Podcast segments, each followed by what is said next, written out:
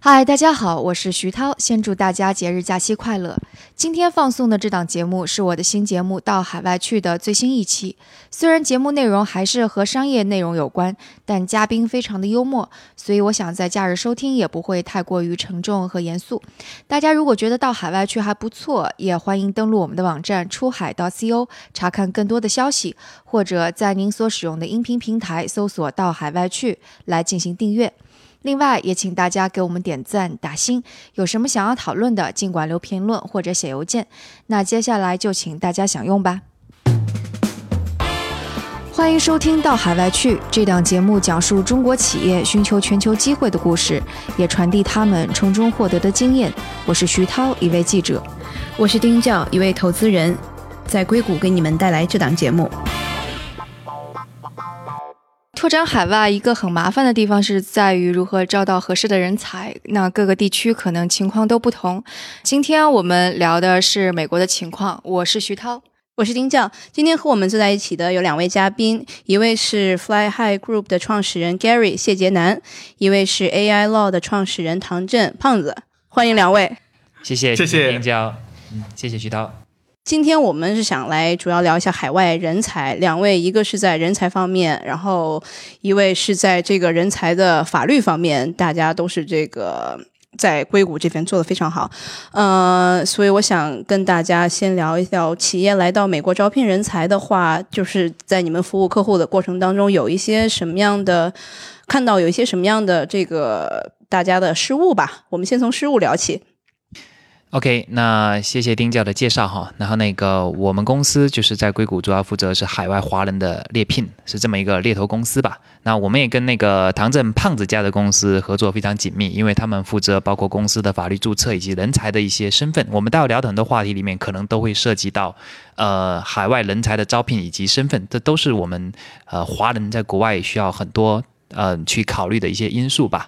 那像常犯的问题哈，像是我我也经常跟人家讲，有一些大公司，很大的公司，大家可能都听过，来硅谷，呃，然后呢，就是如狂风骤雨般来了硅谷，真的是雷声非常的大，然后呢，让所有人都为之为之兴奋。但最后呢，因为在人才人事人事上，当然他犯的问题。犯的问题肯定不止在一个人才这个领域，但是比如说我就不指公司的名字，但当时他们的操作方法就是从各大公司去聘用了很多的高管，啊，一起加入了整个公司的一些决策层，那花了极大的时间跟精力在人才的一些呃开会上面，都无法能够推进公司的政策，最后这家公司就倒闭且从硅谷撤走，这也是一个我我们很不想看见华人公司出海之后，嗯。我直接走上一条曲，一个一个误区吧。所以你说他的策略是从各大公司挖人的主要策略是？是的，因为有一些想法可能是觉得说，呃，我我公司很大，我来了，诶，我从三星挖了一个总裁，诶，我从呃 LG 再挖一个总裁，我从各大公司里凑了这么多厉害的牛人在一起，那我公司一定很厉害吧，对吧？然后呢，这就是可能有一些误区，来了美国先砸重金去请那些可能。甚至都不知道咱们中国文化的一些 culture，因为中国人的公公司的文化还是蛮不一样的。嗯哼，那还有哪些误区呢？呃，法律方面的，汤胖子有什么要补充的？其实我觉得，呃，补充法律之前那个人才我还见过，就是招工程师，因为我本身也是工程师出身嘛，之前在 Facebook 当工程师，我在当工程师的时候就有听说过，呃，国内这些大型的企业到美国来招工程师，采用了对。这个嗯呃就是呃中国背景的这个工程师在硅谷的和比如说当地的美国人之间就不一样的这个招聘标准，然后呢，结果就导致当地美国人也没招进来几个，然后呢，在中国这边呢，这个在中国人的这华人海外华人的这个圈子里的名声就相对来说搞得比较不好，对后面的招聘也出现了影响，这个当然是我觉得是一个。呃，挺遗憾的现象吧。当你说不一样的招聘标准的时候，能说更详细一些吗？比如说，呃呃，我我我我客观的说一句啊，就是说，在这个工程师的市场上呢，占据呃人数的主流主要是呃中国啊、印度来的这批工程师。那你当数量占据一定优势的时候，竞争上来说，这些人的质量相对来说其实也是更好的。那对美国公司，比如说像 Facebook、谷歌这些公司来使用人才的时候，他的薪资是基本上根据这个人的水平来定的，并不是因为你呃出生在哪边有什么变化的。但是国内来的公司，我们听到很明显的标准就是同样的水平，可能当地美国人的薪资可以达到华人工程师的两倍，非常奇怪。对，这个是我亲口听到一个 HR 跟我讲的。对，天呐，两倍这个也太过分了，是吧？因为这个是技术岗位啊，其实不是说是面对客户的。一般来说，我听过的一些故事是，可能是面对客户的一些这种，呃，做商务拓展的这种中国企业更倾向于这个招一些美国本地的白人呐，比如说他们可能会工资更高一些。但是对技术岗位来说也是这样子的。对我，这就是我感到非常吃惊的地方了。对，可能。呃呃，公司需要有一些呃 PR 或者 branding 的影响吧，就是比如说，呃，表明我们呃工程师出海也是 国际化的这么一个行为，对，也有一个很明显的逻辑，就是那我既然已经到了美国，对吧？如果还在本地招，比如说华人，那我为什么不直接从国内搬几个工程师过来，或者我就直接在国内开这个研发中心好了呢？我为什么要到？硅谷来开这个研发中心，基于这种逻辑，所以才有了后面的这些个结果，也是可以理解的。但其实我客观的说，嗯，以以我在两边都有使用工程师的经验来看，硅谷的华人工程师和在中国的。这个也是咱们说华人工程师这两个之间也其实有有一定程度上的差别，因为大家所受的教育已经有有呃长达十年或者五年以上的教育上的差别，其实对人的这个思维改变和和呃认知还是有一些分歧在这里面的，对。所以我觉得，for summary 的话，呃，可能真的是在用人的 culture 上面。到了美国，可能一定公司要自己进行一个调整。你是想要什么样的心态来的？就像刚才打呃丁教说的没有错。假如我来美国，我要做美国人的市场，那我请的销售 BD，我或者我的前台，我都希望请一个嗯比较外国人面孔，让我的公司在别人的眼中看着比较。国际化，咱们认真讲。今天如果你去阿里、百度、腾讯的前台，你会发现大概有这个思路哈。那这些是很正常的，这个我就能接受了。但是如果涉及到工程师或者是实际硬件工硬件能力的，大家是否还要呃国际要显得国际化呢？还是要以公司本身的核心竞争力来考量？这个我觉得，比如说我是猎头，我当然是听你们的。来，老板们说怎么找，那我们按照你们的标准来。可能我们给一些建议，这些人确实。不发不好用，那建议你们请一两个点缀一下也不错。对，呃，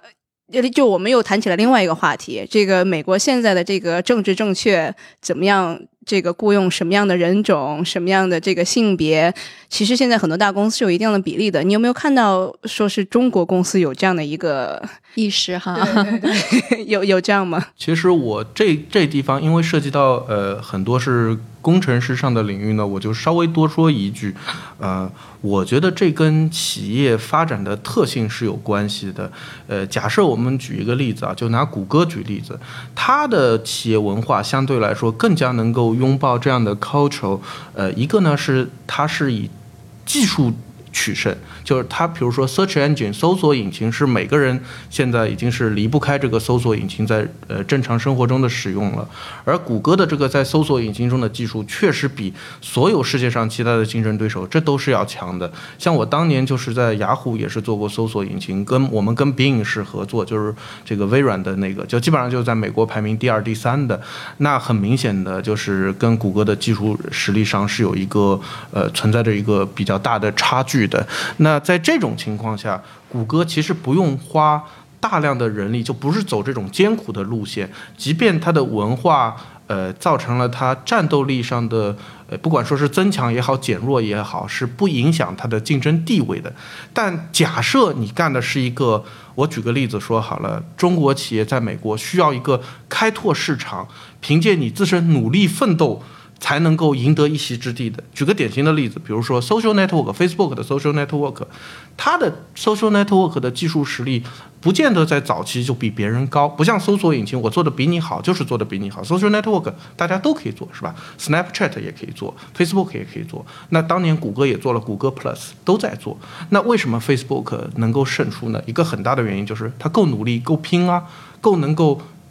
每周。工作 unlimited hours 是吧？有这种文化鼓励大家来干这些事情，在这种情况下，他赢得的竞争。所以如果这个时候你，尤其是中国企业刚到美国，基本上都是这种就是险中求胜的这种，如果你执行了很多类似这样的文化，然后团队直接死了，那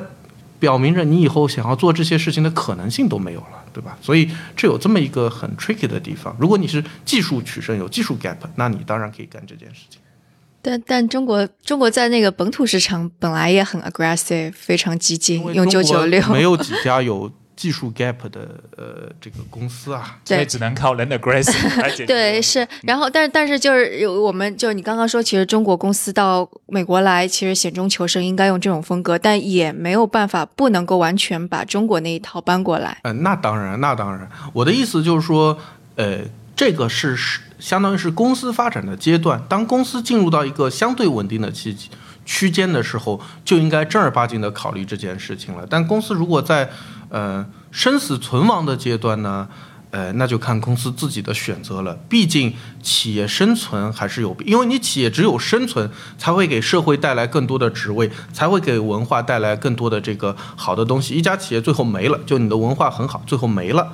那。能说明什么呢？我我的观点有点可能是，但是绝不是我认为这些文化不好啊。我觉得文化很好。所所以就回到我们的话题来，就是呃，当中国企业就是它当然在本土可能有各种各样的文化跟招人的这种策略，然后到硅谷来可能更加合理、更加有效的一种招聘策略是什么样的？这个完全取决他到美国做的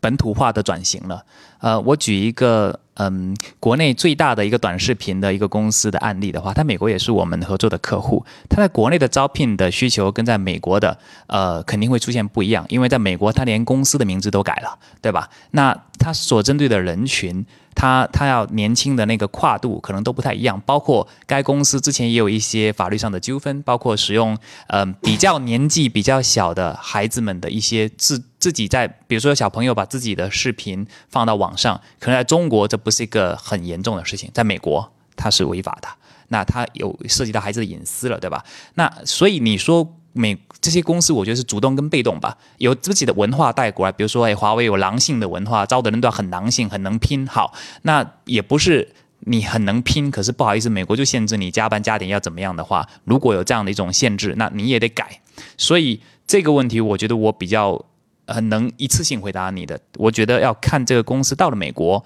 本土化之后，他最后找到比较能活下来。刚才像。唐总讲的哈，我要先活下来吧。如果我活不下来，我按照我那套思路，中国我这么干，那美国我要这么干，那结果我倒了，那什么都不用讲了。比如说，我们有一些客户，嗯，一来想先招一个总经理，再招几个 sales manager，那一上来一套一般人马，一年一百万美金的年薪，熬不过半年就撤了。这样的思路是也蛮常见的。就我我也是给中国的企业家们一些建议，就是说，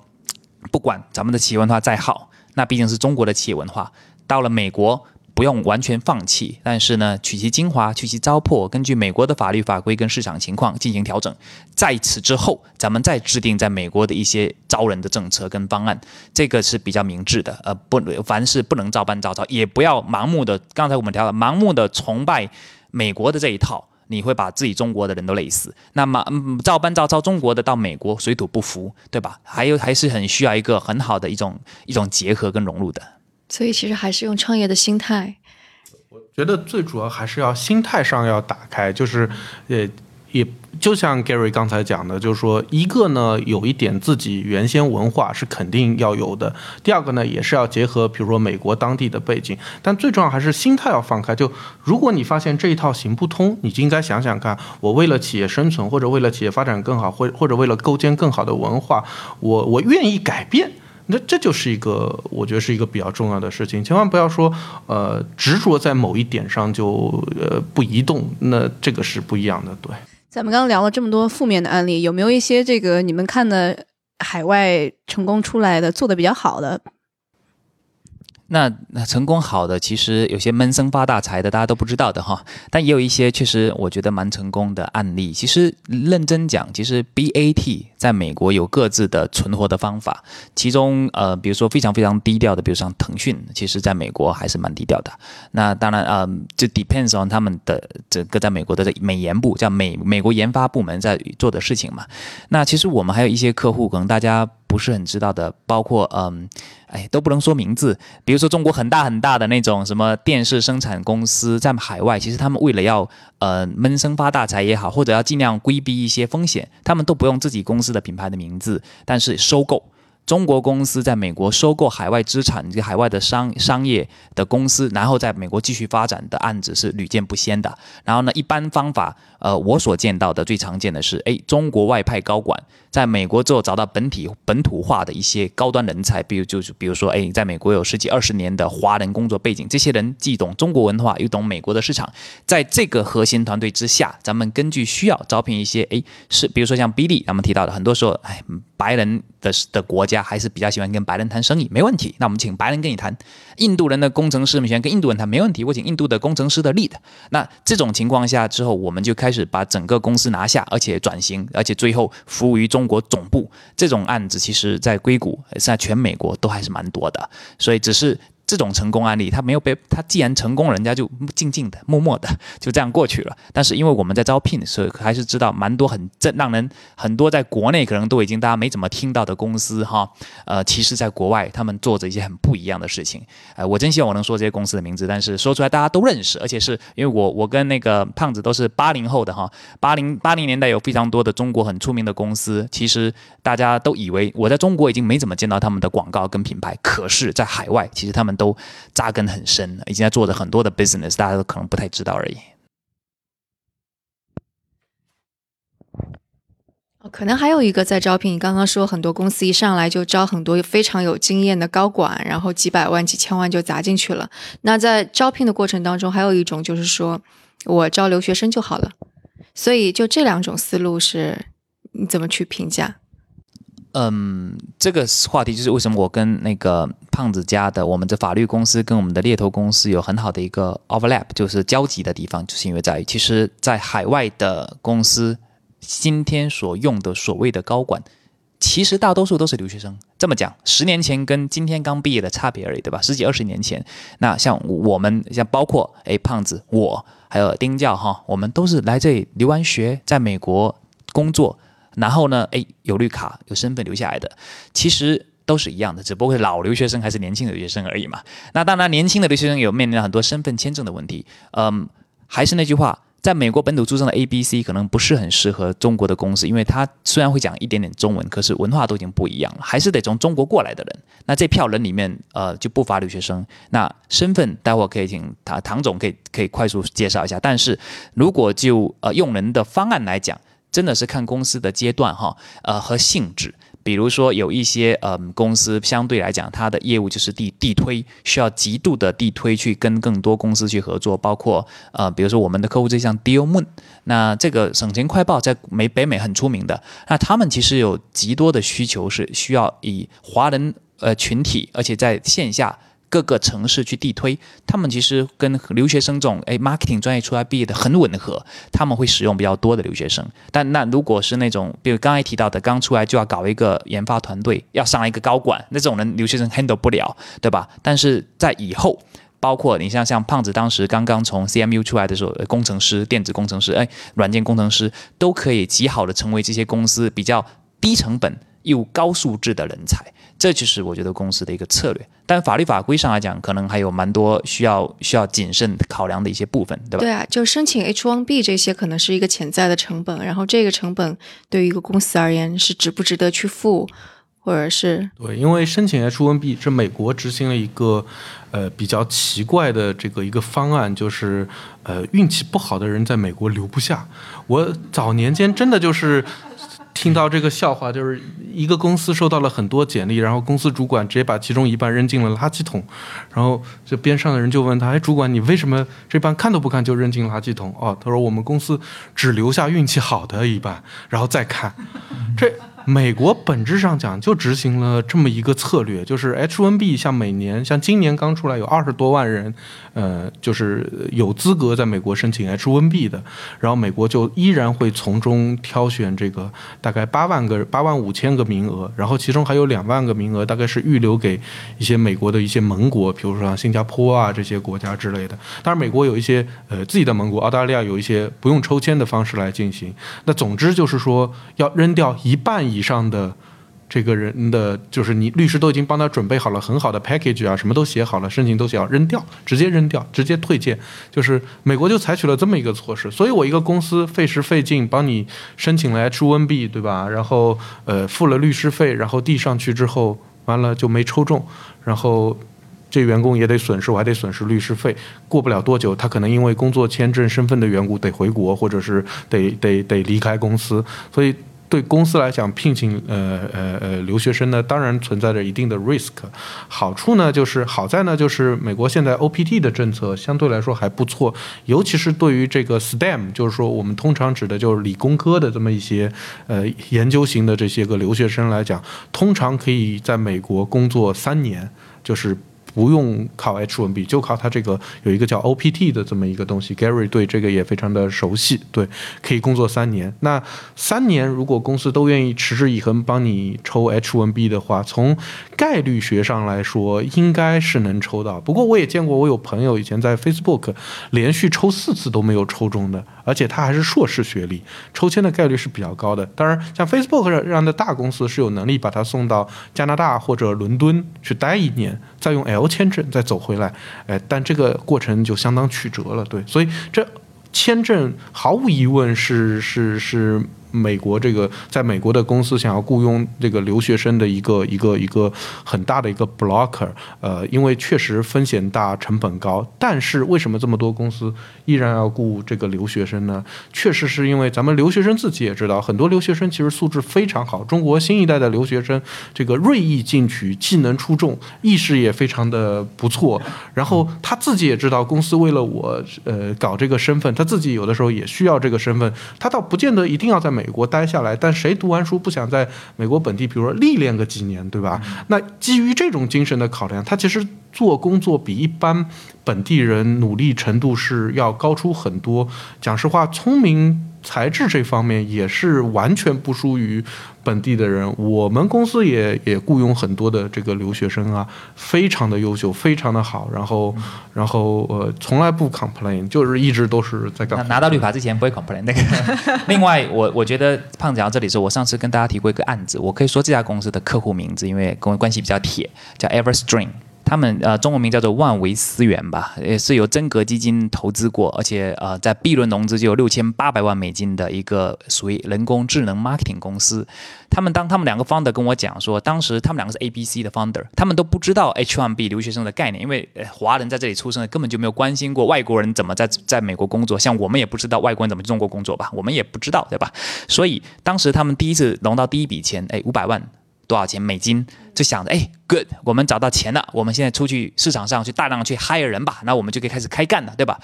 结果发现五百万美金，呃，像他们在一个初创公司融资这么点钱，出去整个主流市场，怎么所谓主流？就是哎，身份不用担心，你就 post 一个在 Indeed 或者是 LinkedIn 有没有人申请？你这个工资的水平够不够跟 Google、Apple、Facebook 去竞争？我答案是绝对不够的。人家 Google 那边基本上出来的一个底薪加提成，我。平均来讲，二三十万美金的整个 package 能用的大概得五十万。OK，能用的要五十万美金的 package，那你就五百万美金，你想要找什么人，对吧？所以最后他们的投资人给他两张名片。呃，有点像我当不是我们两张的，有点像我跟那个胖子公司的名片，就是一张是一个猎头公司，专门有提供一些海外人才，包括印度人跟中国人这样的工程师；另外一张名片是一个律所，就是嗯，当然你要请这样的海外的人才，你肯定需要涉及身份的一个问题。那么这两张名片是他们只有说他们开始大量的才能够收到哎优质的。水平，而且工作努力程度都极好的，这样态度很好的这么一些人才，海外人才，因为想在美国留下来，人在屋檐下，哪有不低头？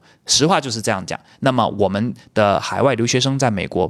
包括印度人的，其实都很努力工作。这个就是我觉得为什么公司即便要抽签，即便要花钱，即便有各种可能性的风险，还是很多公司持之以恒、坚持不懈。包括包括四大四大厂，对吧？在硅谷四大厂也是坚持继续请留学生，这是有他们的原因的。像我们最近这个，大家在网上都在看国内的这一波“九九六”中国工程师的一个抗议潮，啊，这个唐总这边其实有没有说是这个硅谷的所有的这些人才，大家都可能是工作的更少一点，更享受生活一点，还是因为确实这边有一些大的公司，它可能大家就把它叫做养老院，所谓的像是一些已经很成功的特别大的公司。呃，我不知道在在雅虎啊，在这个 Facebook 工作过，你觉得怎么样？你觉得这个是是真的吗？呃，我在雅虎的时候呢，呃，我说句实在话哈，呃，工作相对来说还是蛮轻松的。后来不就倒闭了嘛？现在卖了，所以这个我在 Facebook 的时候呢，我也看过有一些呃呃，甚至是美国华人的这个媒体说 Facebook 呃 work-life balance 非常好，我就惊呆了。我反正自己个人可能是因为我在广告组的缘故，从来没享受过这种待遇。在 Facebook 从来没有制度上规定你要工作多久，这个咱们得讲清楚啊。就是说，呃呃，在美国的公司一般是不可能在制度上要求你工作多少多少多少，即便是周末。加班也是需要，呃，就如果你是制度上规定你得付加班费费的，这个加班费是相比于正常的这个是更贵的。但是在硅谷的企业，典型有一个叫做 result driven 的文化，就是我告诉你，哎，咱们这三个月，或者咱们这一个星期，或者咱们这半年需要完成一个什么任务，哎，完成这个任务呢，通常就意味着你一周要工作七天，每天工作到晚上半夜凌晨三点，你还干不完。你还心甘情愿，对，因为到了三个月，你要是真干不出来的话，那结果是相当尴尬的，对，就是所以本质上来讲，这边的工程师就是呃非常自觉主动的，呃呃呃呃呃每天都工作到非常晚。我在 Facebook 的时候就，反正我就没有在夜里两点以前睡过觉，对，一周从来没有。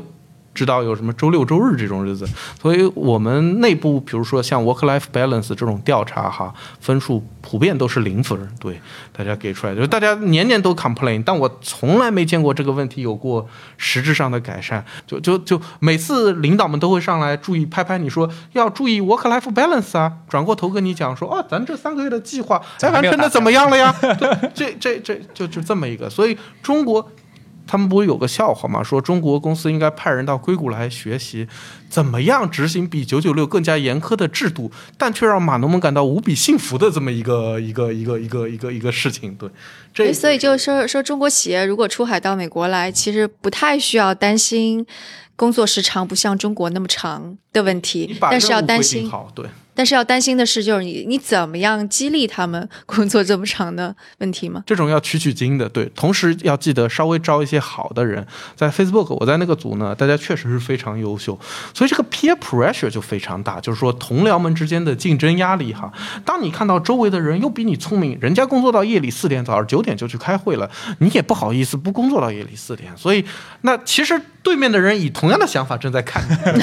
这么来回一折腾，其实也就这么过来了。但转念一想，其实对我自己的进步是有很大的帮助的。这个真的是在一个锻炼期，对，嗯，当然，但应该就就硅谷其实也就 Facebook，其实其啊或者 Uber，其他很多公司，所以这还是取决于行业。嗯哼，比如说举个例子，为什么我们经常说像 Cisco、Oracle 这些号称是养老公司？因为他们本质上做了一个 To B 的生意，然后早年间就占据了美国 B 端的市场，比如说微软，所以他们做与不做。人家企业照样采购他们的产品，可能他们做的不好，慢慢慢慢会 decay，但是慢慢慢慢会衰减，但是这个衰减的幅度是非常慢的。当然，最近像 Cisco、Oracle 是出现了危机，对，但是。其实他的生意上是不用他的工程师很努力，他就已经占据了市场。谷歌另外一个风格就是靠技术取胜，我的技术就是比你强一截，然后我养了很多的工程师，就是可以养他们吃白饭的，这没问题。Facebook 不一样，Uber 你不好好做就会倒闭，就会被别人挤出这个市场啊。对，所以不一样的这个呃呃，像我刚才说，不一样的生存方式决定了他对工程师使用的。嗯不一样的情况。对，所以说回来，其实我们这么多的海外出海的这些企业家，那其实，在海外其实就是等于从头开始创业，是需要锐意进取，需要找这些能够晚上工作到半夜四点，然后能够早上九点继续开会这样的人。这取决于你企业的性质是不是需要拼命。对。然后回到那个还是人才争夺方面，因为如果你在硅谷这边争夺人才，这么多大公司，对于中国公司而言，它的竞争力在哪儿？你不谈那个 work-life balance，然后你本身可能在这里边也没有什么根基，那怎么去抢更好的人才？这个话题在我在做猎头的时候，其实抢得到的，很抢完全还是有很大机会可以抢得到的，因为不是不是 work-life balance，也不是待遇，是一个天花板。但这个天花板，我也很负责任的讲，我个人觉得天所谓的在职场中的天花板，华人在美国天花板，并不是公司给我们设置的，而是华人自己内心给自己设置的。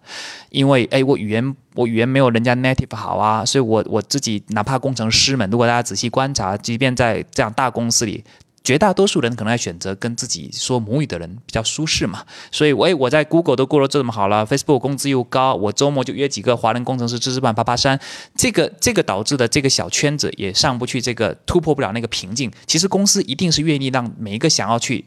去去拼、去超过自己极限的人去给机会的。那好，问题来了。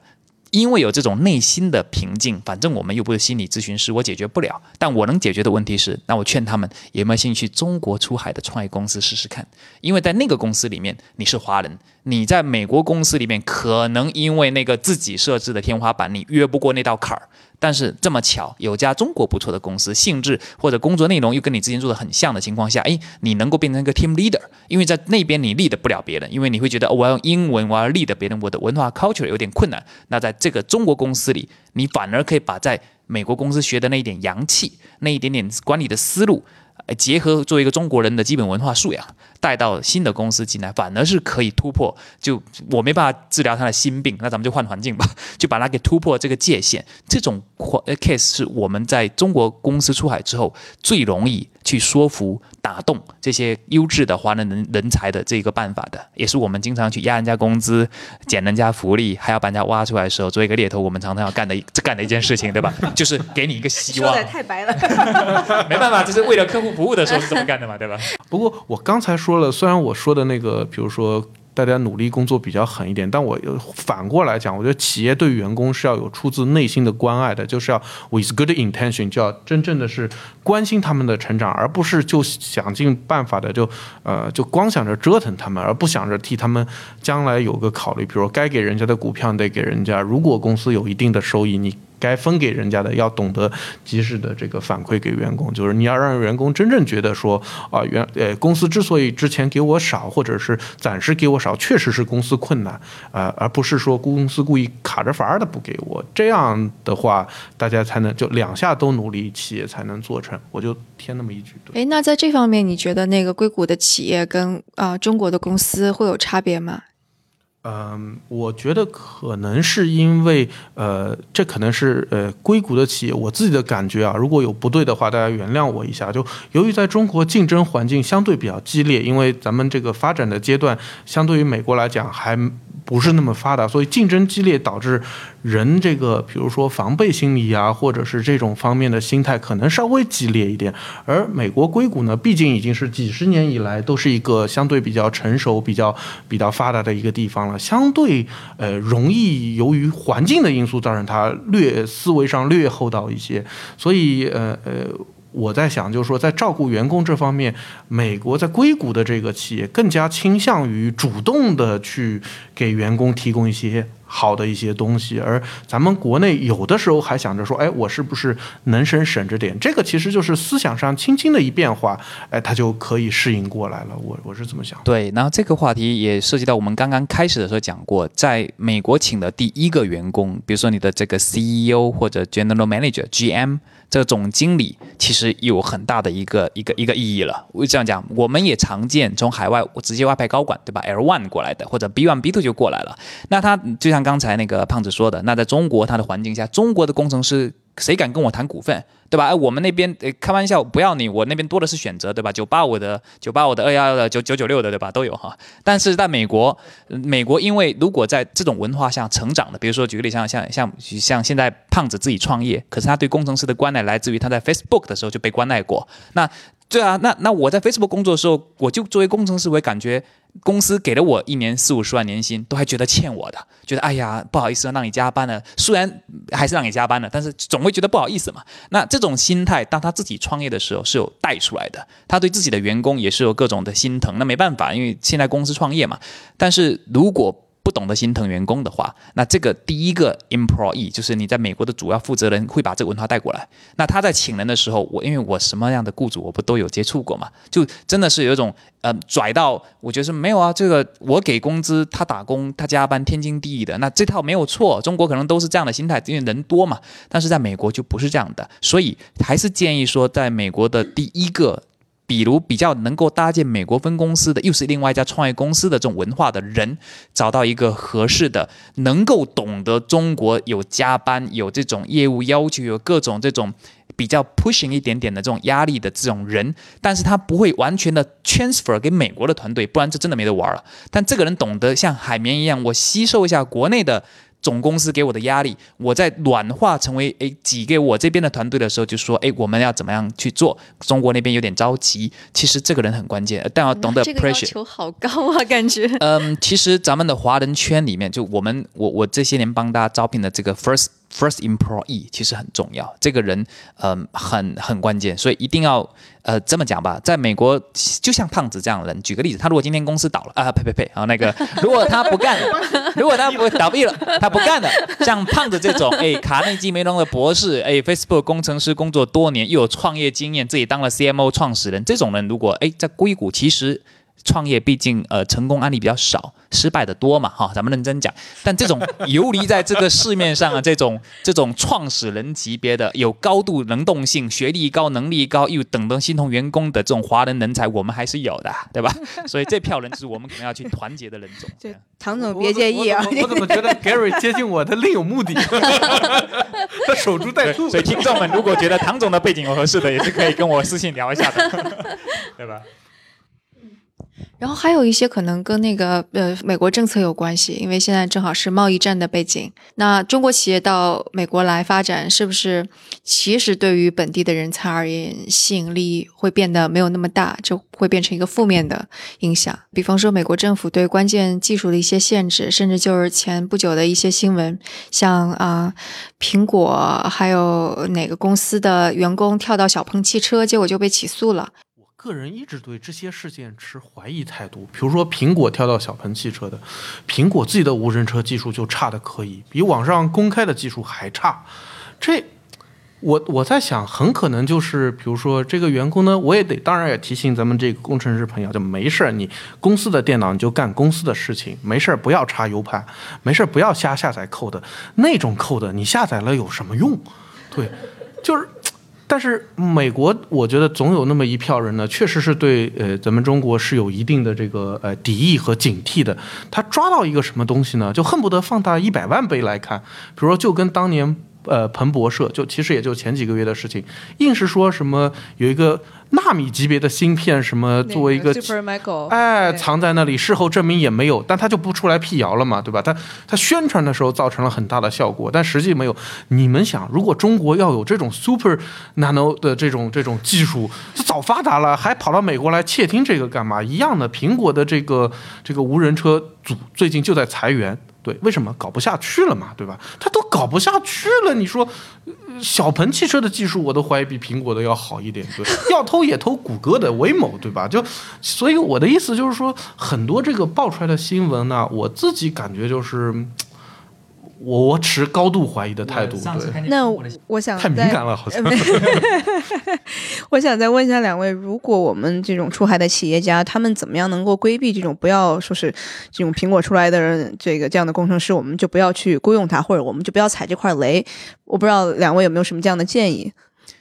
嗯，我这这后面的那个唐总从工程师角度来讲，我我我不管工程师哈，比如说我们另外一种东西叫做叫 contact list，客户的 customer list，这也是以前可能请一个人很希望说你把你的客户给我拉出来，那这种其实在反竞争条例里面经常也会有有列明的。那认真讲哈，第一。如果要完全规避这样的风险，没问题。大家其实行得正，坐得端。你你给我们猎头，或者你自己找到人的时候，你就告诉他们说：“不好意思啊，我不需要你以前的东西，我要你这个人，你重新开发，我能接受。”但大多数企业应该不是这么想的，大多数企业都觉得想要现成的，对不对？好，没问题，可不可以呢？也可以，你就被告就好了。那被告要罚款，你赚的钱如果能够抵消你罚的款，那我觉得这个在商业场上不存在，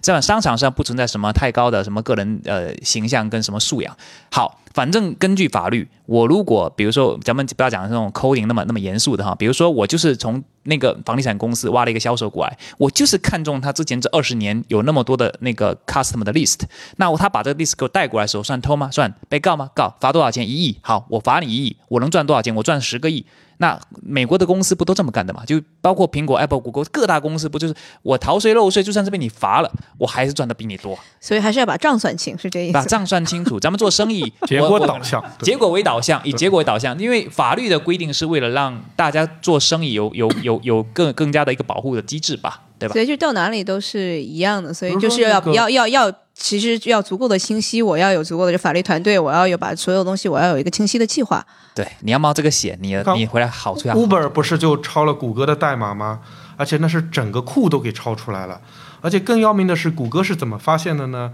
那人抄了代码之后发错邮件了，发回谷歌了，说：“哎，这代码你给我看一下。”谷歌一看，这不抄我的代码吗？就所以这这才给告了吗？闹得很大。至于。各大广告公司之间，我不用说嘛，就这些，比如说 Facebook 啊，还有最近刚上市的咱们很火的是 Pinterest 啊，比如说这个 Snapchat，互相挖销售来抢广告商的事儿，这咱就不说了。甚至还在没离职的时候就开始干起这些事情来了。对，就是这个，其实，呃，就像 Gary 说的，就是算好经济账，别动不动就上纲上线到道德层面，哎，它就行了。对。但可能中国公司的一个风险就还有个政治因素在里边。我觉得中国公司有的时候比较傻的一点就是，他们的那个 HR 会把这件事情就我要你干嘛干嘛的写在明面上。你 HR 千万不要说我要招一个，比如说小鹏汽车的 HR，你千万不要说我要招一个来自于无人车组的公司，最好还带有代码库的。你这样就过分了，你知道吧？就你。你得学习一下人家西方的，最好就是我要招一个，如果招一个无人车的那个码农，最好能够一个月之内给我写出二两百呃两两二十万页的代码，就结果导向，就是我要明明让你干成了零零七。但就是不制定九九六的规则，哎，就就就就就结果导向对，所以这个当然我我我只是夸张一点来表述这件事情啊，对，就生意场上的事情，别用太多的道德感，但是呢，做事呢不要做的太明目张胆，对，你就好好的学习美国人怎么干这个的，你就这么干吧，大家都是做生意的，对吧？因为听我们的节目，其实有蛮多中国想要出海或者已经出海的企业家，可能不仅仅只是在美国这边，可能还有一些别的国家。嗯，我知道 Gary 可能在现在也有在开发啊加拿大市场，可能也在看欧洲那边的市场。我不知道在其他的这个市场有没有什么东西我们可以借鉴的。好，那个针对呃中国企业要出海，甚至美国以及在欧洲或者加拿大等地的话，那我这边嗯那个华人人才市场其实是一样的，跟我们今天讨论一整天都是一个道理。可能在海外最好的一个 structure，最好的一个架构，就是出海的时候请一个比较 localize，我们叫本地化的这么一个华人经理人，帮大家把。这个团队搭建好，那团队之后，下面的我建立在可以本地化多一点。这个这个战略思路比较重要，不要贪贪慕虚荣，说上个我就要请一个呃本地人，白人也好，黑人也好，印度人也好，要做这么大一个公司，我觉得还是要我们自己的。有有句很难听，叫非我族类，其心必异。但是呃，不是新的问题，就是它确实文化上的差异导致很难沟通。所以我给不管去哪个国家的出海的公司的最后的一条。呃，黄金法则，